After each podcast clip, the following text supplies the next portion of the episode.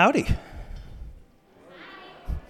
It's good to see you. It's great to, to worship together. It's the first Sunday of a brand new year. And, and I hope that as we sing these songs, as we in a moment look into God's word, that it just kind of stirs your heart that this is going to be an active year, that God's activity is going to be all over your life, and that you're open to see it and experience it. And so, if you have your Bibles, you can go with me to Psalm 23, or if you have your phone, pull out the app, you can go to sermon notes, and that has all the readings in there and a lot of different notes that we'll talk about and kind of kick around tonight.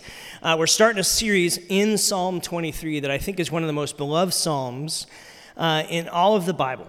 And it has such a, a, great picture. Now, I don't know if you've ever heard of the parable uh, of the four blind guys who bump into an elephant and they've never experienced an elephant before and one of them bumps in and kind of they're touching the skin they're touching the tusk you know the ear and the tail and they're, they're trying to describe what's in front of them because they can't quite see it and they're arguing with each other because only you only see your point of view you don't understand and so you're trying to understand the complexity and the totality of what this is and if you could see it in its entirety you'd see oh, an elephant okay? Elephants are pretty cool right? You've been maybe to the zoo uh, we got to take our nephew when he was here to see the giant zoo exhibit how it's expanded over the years and elephants are pretty cool creatures and this story this parable is this idea of how it can't just be about your point of view you got to open yourselves up to others because what you want is to see the whole totality of everything. Now, keep that in mind as we listen to the words of A.W. Tozer, who said this What comes into your mind when you think about God is the most important thing about us. What comes into your mind when you think about God is the most important thing about us. Because we have to begin to understand God. And He's kind of big. I don't know if you knew that. He's kind of big. It's hard to get your mind all the way around all of who he is and what he's about and what he's like. You look through the scriptures and maybe you're kind of coming back to church, and I think it's awesome that you're here. In fact, I hope tonight it just kind of stirs in, in, a curiosity in you to investigate. This is a great place to put down some roots and, and kind of meet some other people and to go on a journey of just investigating a little bit of investing in your spiritual journey to understand who God is. He's so vast and so much. You, you, look at the scripture and you begin to understand that, okay, what, we speak about him with so many descriptors, so many descriptions, his holiness and yet his grace, his tenderness, yet his immense power, his concern for everyone, and yet his focus on individuals, on you and on me. There's so many pictures. He's a shield over us, he's a savior for us, he's the creator of us.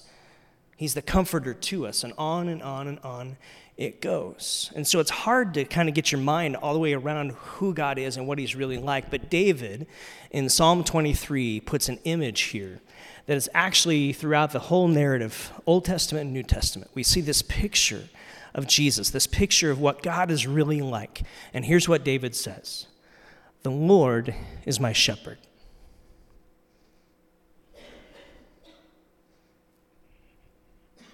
The Lord is my shepherd. Just let that sit there for a second. Notice what David doesn't say. The Lord is your consultant. The Lord is your agent. The Lord is your teacher. The Lord is your coach. The Lord is your parent. The Lord is your guide. The Lord is your mentor. He may have aspects of that in your life and how you relate and interact with Him and how He relates with you. But the Lord is my shepherd, first and foremost. David writes this because he wants us to see and experience who God is and what He's really, really like. Because shepherding is a highly relational thing. It's not an occupation that's nine to five. How many of you have a nine to five job? Some of you. Okay, you have a job where you can go and you can check out and you're done, right? Others of you, you your job kind of travels with you. You got to carry it with you a little bit. But for many of us, this idea of, okay, we can unplug. How many of you are parents? Not a nine to five job, right? 24 7, actually like 25, you know, out of 24 hours. It's just all inclusive, isn't it? That's what shepherding is like. And see, Psalm 23 is the most beloved psalm in the Bible, and it tells us what God is really like. It's a picture of Him. And my hope and prayer is that we weave our way through this month, this Psalm 23, that you'd come to understand it, you'd come to know better how much God loves you, that you know God better in deeper and more intimate relational ways, that you get your mind around Him a little bit, that you understand how deeply, uh, how deeply you matter to the Creator of the universe. And that would kind of just expand your mind, because here's what I know to be true. The more you understand God clearly, the easier it is to trust Him completely. The more you understand God clearly and you see Him clearly, you begin to understand that you can trust Him completely. And so I want you to see who God is. David is kind of surveying life and he's preaching to himself and preaching to the people there and, to us even today to understand hey, the Lord is your shepherd. Now, how does David know this? Because David was a shepherd. That's what he grew up doing. He understands the job of a shepherd, understands what it means and what it takes in understanding that. So the Lord is my shepherd. Now, here's the next automatic question What does that make us? Now, you probably said it like this sheep. I don't want to be a sheep. Sheep are dumb. They are. They stink. They do. They're not the brightest animal. There's nothing intimidating about a sheep. In fact, when you go to the fair, you understand very quickly that they're the lowest of the livestock animals. They can't defend themselves, they spook so easy. They cannot rest unless they're forced to. Sheep are just horrible animals if you're looking for an animal to be like an intimidator. I guarantee you, if you walk the U of A campus or go into Maloney's on 4th and you look for the tattoos on people, you will see a lion. That's awesome. You'll see a bear. My brother has a bear claw on his back to cover up another dumb tattoo. Just a bear claw. It's awesome. It's so cool. Some people have eagles. They want to fly freedom. Ugh. No one wakes up and says, you know what? Sheep. That's what I want. Let's do it. There's no football teams named the Fighting Lambs. They don't exist. They don't strike fear into anyone because that's what sheep are. And, and for some of you, you're beginning to kind of even skip ahead and going, okay, well, if the Lord's the shepherd and I'm the sheep, they'll. Okay. For a lot of us, you've probably spent quite a few years trying to be the shepherd. How's that working for you? For a lot of people I know, eh, this bristles against what they want to be true in their life. And that's okay. You've got to be comfortable there. Doesn't mean you have to like it initially, but you got to be okay going on a journey to understand that not just in this psalm, but all throughout the Old Testament and the New Testament, this narrative that the people of God are his sheep, his flock. And there's something about that that you've got to learn to be okay with. And the reason you can learn to be okay with that is because you have a good shepherd. See, if you're a sheep and you've got a bad shepherd, one who doesn't care for you and take care of you, because here's what you learn very quickly is that sheep are completely dependent on their shepherd. And if you've got a bad shepherd, that's a bad place to be. And there's a lot of people who chase after a lot of things and try to put other shepherds in charge of their life. And I go back to how's that working for you? And we know people. In fact, let's be honest, we've been those people. And so this challenge that David's kind of laying out here is look, this is a it's coming to grips and understanding. See, David doesn't paint a nightmare picture in Psalm 23. In fact, he actually paints one that's really delightful. Because the Lord is my shepherd, and he's a good shepherd. He's speaking to himself and he's saying, Look, I want you to understand this reality. This simple phrase, the Lord is my shepherd, frames the whole rest of this psalm. If you miss this, you miss the whole thing. The Lord is my shepherd. He wants you to understand the reality of that. He wants us to grasp the beauty of that, the reality of what we know to be true. How many of you believe in gravity? How many of you understand that what goes up must come?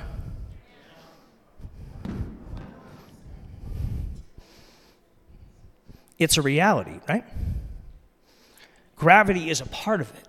What goes up must come down. We understand the law of that. But do you understand the complexity of gravity? What you begin to understand is that when Colossians chapter 1 says that Jesus holds all things together, like that's legit. Travel with me a little bit here. Colossians chapter 1, 16 through 17 says this for in him all things were created, things in heaven and earth. Skip down verse 17. All things have been created through him and for him. He is before all things, and in him all things hold together. He's a good shepherd. Do you understand that uh, astrophysicists have been discovering some realities about our universe, about gravity, the law of it? Do you understand that if, if gravity was just one trillionth of a percent stronger, our universe would actually begin to fall back in on itself. It would not be a big bang, it would be a big crunch. Gravity has that kind of power. If it was one trillionth of a percent weaker, as the cosmos is expanding, planets and galaxies would not be able to coalesce, and things would just be flying apart one trillionth of 1%. The complexity of the law we believe in and we know to be true because every parent here, when their kid goes by the edge of something, is like, Whoa! why? Because we believe in gravity. Anyone ever fallen off a ladder? Believer. But the complexity of it. Imagine that. This is one law. And yet, what we see is the, the precision of our shepherd to understand and to care over us. The scripture continually paints this picture of a shepherd who cares, who has not only designed life, but desires life for us, whether we recognize him or not. He desires it for us. The Lord is my shepherd. I lack nothing. That's verse 1 of Psalm 23. Maybe your verse says, I, I shall not want, or I have all I need. Different translations may have it worded differently. The Lord is my shepherd. I lack nothing. Just think of the peace. Just listen to that. The Lord is my shepherd. I lack nothing. Just sit with that. In our world that is so foreign, it doesn't seem even real. But what David's trying to get and trying to help you understand is this isn't God just acting shepherdly toward humanity. What? No, no. The Lord is what? My shepherd. It's highly personal, highly relational. The creator of the cosmos, who keeps gravity with great precision, knows the number of hairs on your head and is dialed into your life and your living. When you live under that reality, when that becomes something that just cascades over you and you know it to be true, as true as gravity, then it begins to change you and impact and influence how you now live. It begins to have lots of different effects, but maybe just a couple to highlight. Two powerful effects that it can begin to battle against something we all face and begin to build up something that we all desire more of. It begins to battle against worry and anxiety. A shepherd's presence can keep worry at bay and can keep us calm. Our culture majors in worry. Think about the news cycle for the last 18 months. Just worry after worry after worry. Now, listen, worry can become this simple little plague that just becomes a backdrop of your whole life and how you see the world. Now, a caveat of that is listen, I understand anxiety is real. And for some, you may struggle with maybe even a chemical imbalance in that. And what a time to be alive that we have the opportunity to, to work with doctors and actually look at the possibility of, of medicine being a help with that. And if that's you, it's okay to do that. But I'm not talking about that kind of worry, the serious kind of worry. I'm talking about just this plague of worry that tends to be a part of our cultural backdrop, maybe a part of your life that you struggle with or I struggle with at times. This idea of worry just plaguing us, understanding that, that we can't control everything. The older I get, here's the truth I, I hold on to more and more I can't control anything. In my 20s, I sure shot it, thought I could. I took a shot at it in my 30s to try to control everything. In my 40s, I'm just realizing it's just a joke. I can have influence on things, but I can't control anything. It's above my pay grade. Why? Because I'm a sheep. I'm not the shepherd. And that's okay. In fact, it's actually a healthier place to be. And worry can get to that place where it just becomes this gnawing sense of anxiety in life. And we begin to understand, if you just think of it from a morality standpoint, worry is not helpful. It accomplishes nothing, does it? It's stewing without doing.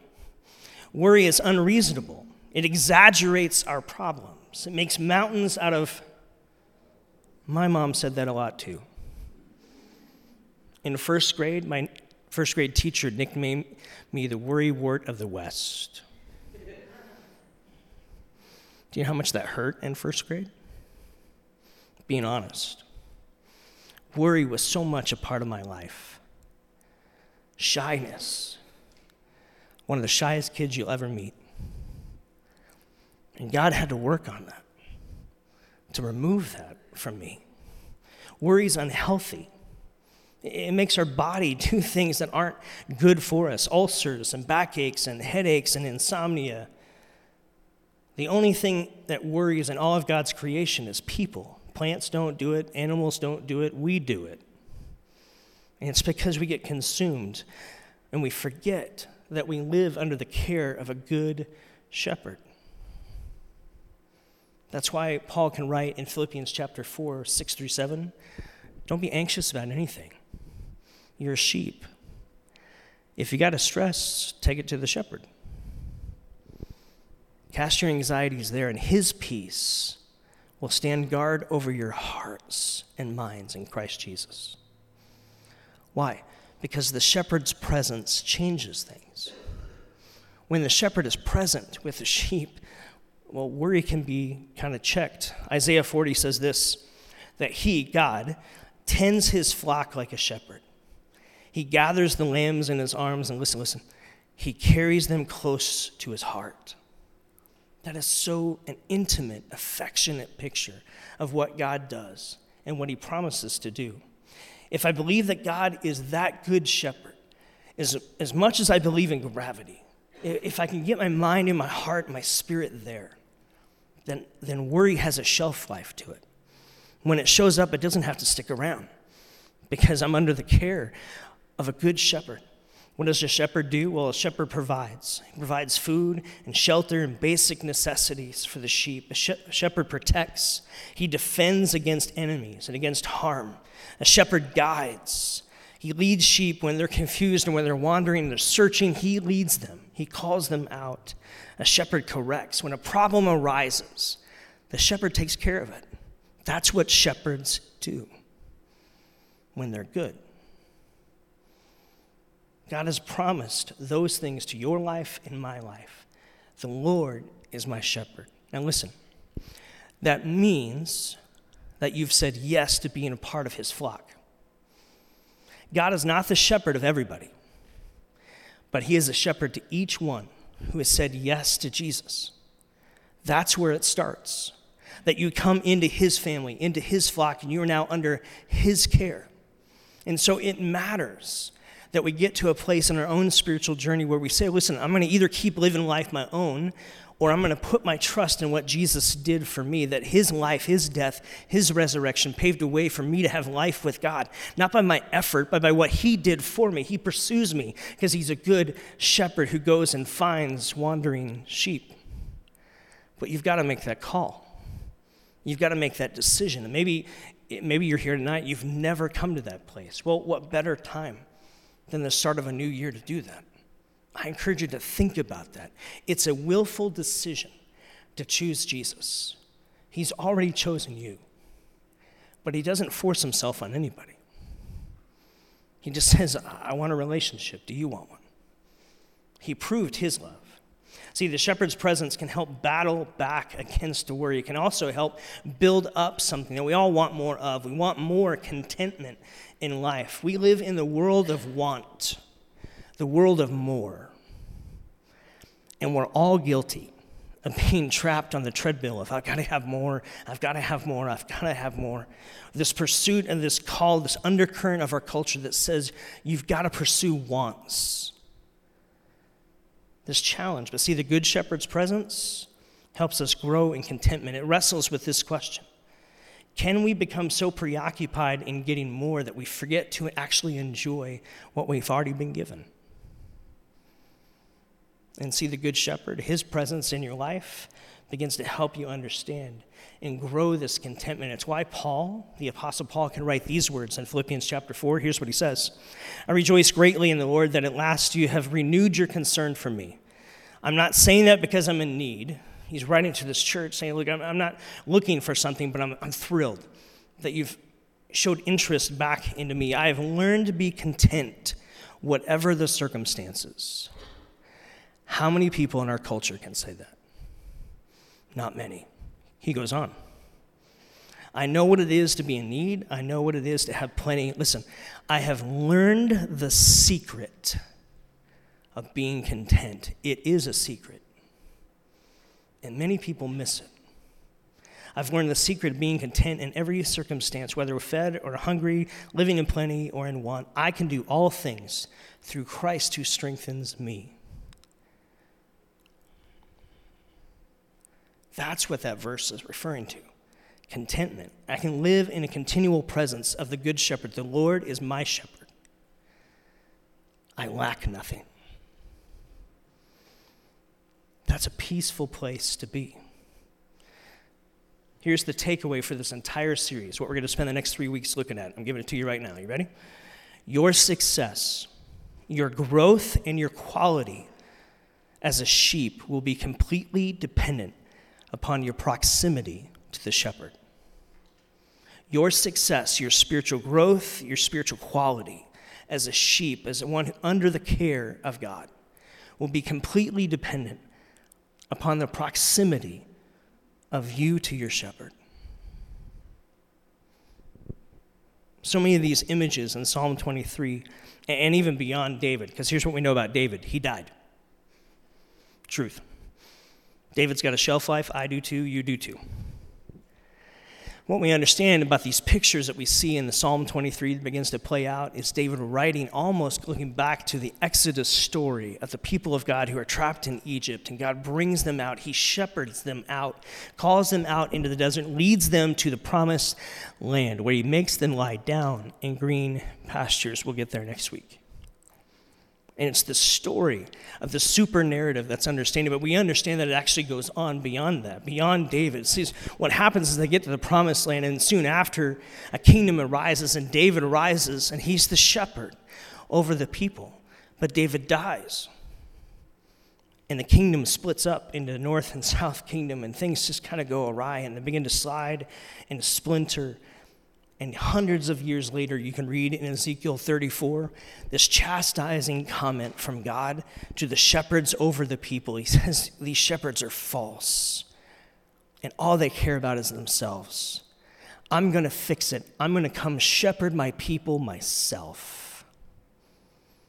Then you fast forward to, to Matthew chapter 2, verse 6. Herod inquiring for the Magi, Where is this one born king of the Jews? And they reply, quoting an Old Testament scripture, saying he's the one that will come to what? Shepherd his people. Matthew chapter 9, Jesus says these words. Jesus went through the towns and villages, teaching in synagogues, proclaiming good news of the kingdom, healing every disease and sickness. When he saw the crowds, he had compassion on them. Why? Because they were harassed and helpless, like sheep without a shepherd. compassion is the, the single highest, most talked about emotion of Jesus. Why? Because shepherds are motivated by compassion for the sheep that are in their care. They care about them. The good shepherd is motivated by that. Jesus sees people, begins to shepherd them, and calls them Matthew chapter 11, Come to me, all who are weary and burdened, and I will give you rest. John chapter 10, the whole chapter is about Jesus as the good shepherd. And here's what he says The good shepherd understands his sheep, he knows them. He calls them out and they follow. They know his voice. The shepherd never abandons, he hired hands abandon. The staff, they abandon and take off when danger comes, but the good shepherd always sticks around. The good shepherd leads. In fact, the good shepherd lays down his very life for the sheep. Think about the crucifixion and the resurrection in that light. The good shepherd lays down his life in the valley of death, only to take it up again and go to the other side so he can call his sheep forward to say, You can make it through anything because I've conquered everything. And so we see this narrative throughout all of Scripture. Why? Because the Good Shepherd, his presence matters. He walks with you, he stays with you, he nourishes you, he protects and guards you, he quiets and calms you, he leads you home if you stay in proximity with him. Sheep that don't have time to stay in proximity with their shepherd, it does not go well for them.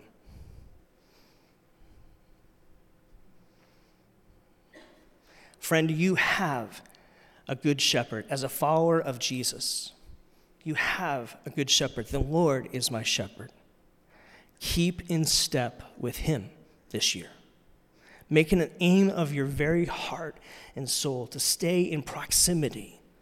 Commit to listen to his voice over all the other voices that shout to us in our world. Realign yourself to make sure that you're seeking to stay in his presence, his protection, his provision, versus striking out on your own or trying to be your own shepherd. It's above your pay grade. You're a sheep, and that's okay because you're in the presence of a good shepherd.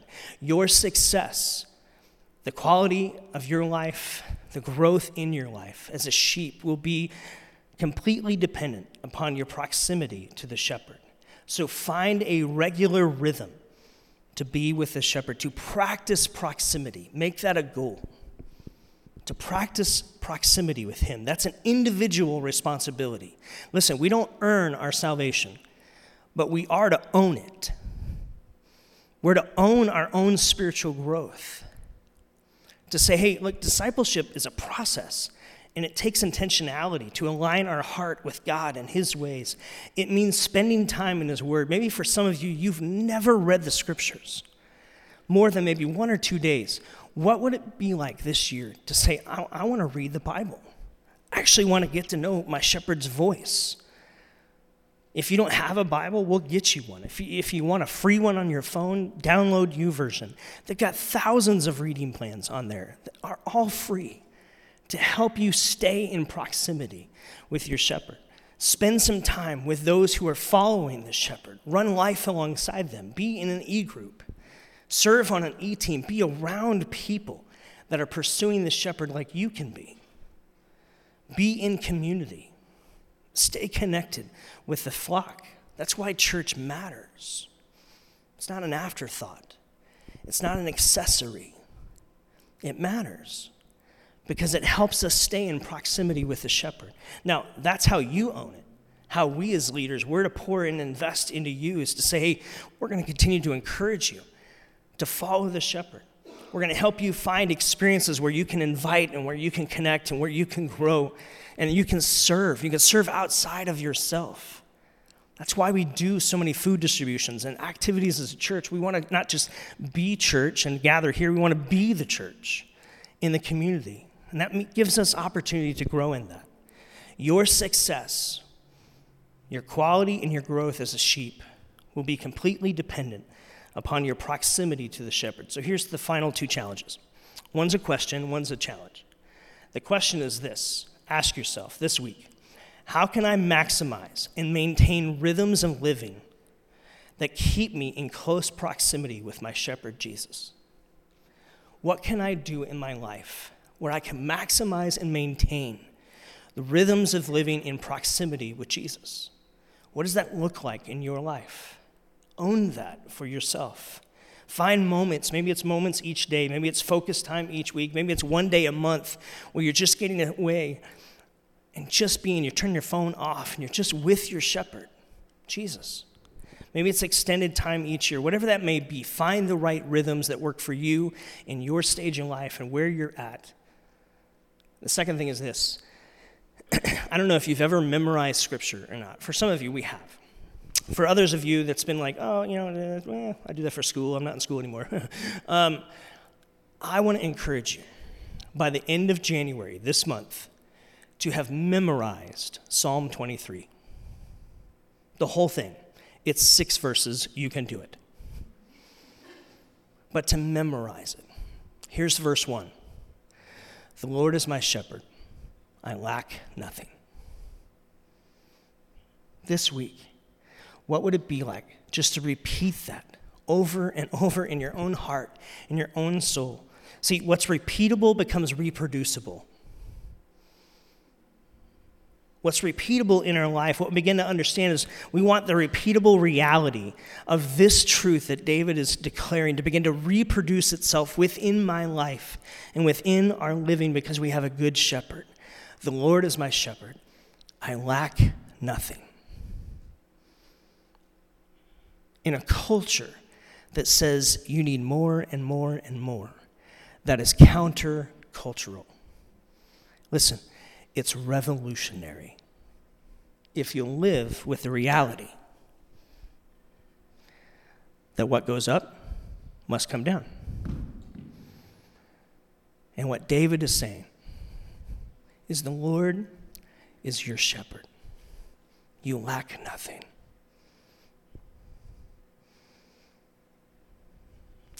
Father, as we make our way to communion and understanding more and more of just this truth of Psalm 23, it really is revolutionary to understand and see you and feel you and sense you that you are our good shepherd. You can run a universe with great precision, and you can speak into our lives with great clarity. That as we see you more clearly, we can follow you more completely. So, Father, this reality of what David's declaring here, that you are our good shepherd, I really lack nothing. Would you help us to live in that truth, embraced by it? As we come to the communion table here, we remember Jesus, it was your sacrifice, your life, your death, your resurrection. That we have all faith and where we get to live in this reality of life with you. It's only because of you, it's not because of what we do.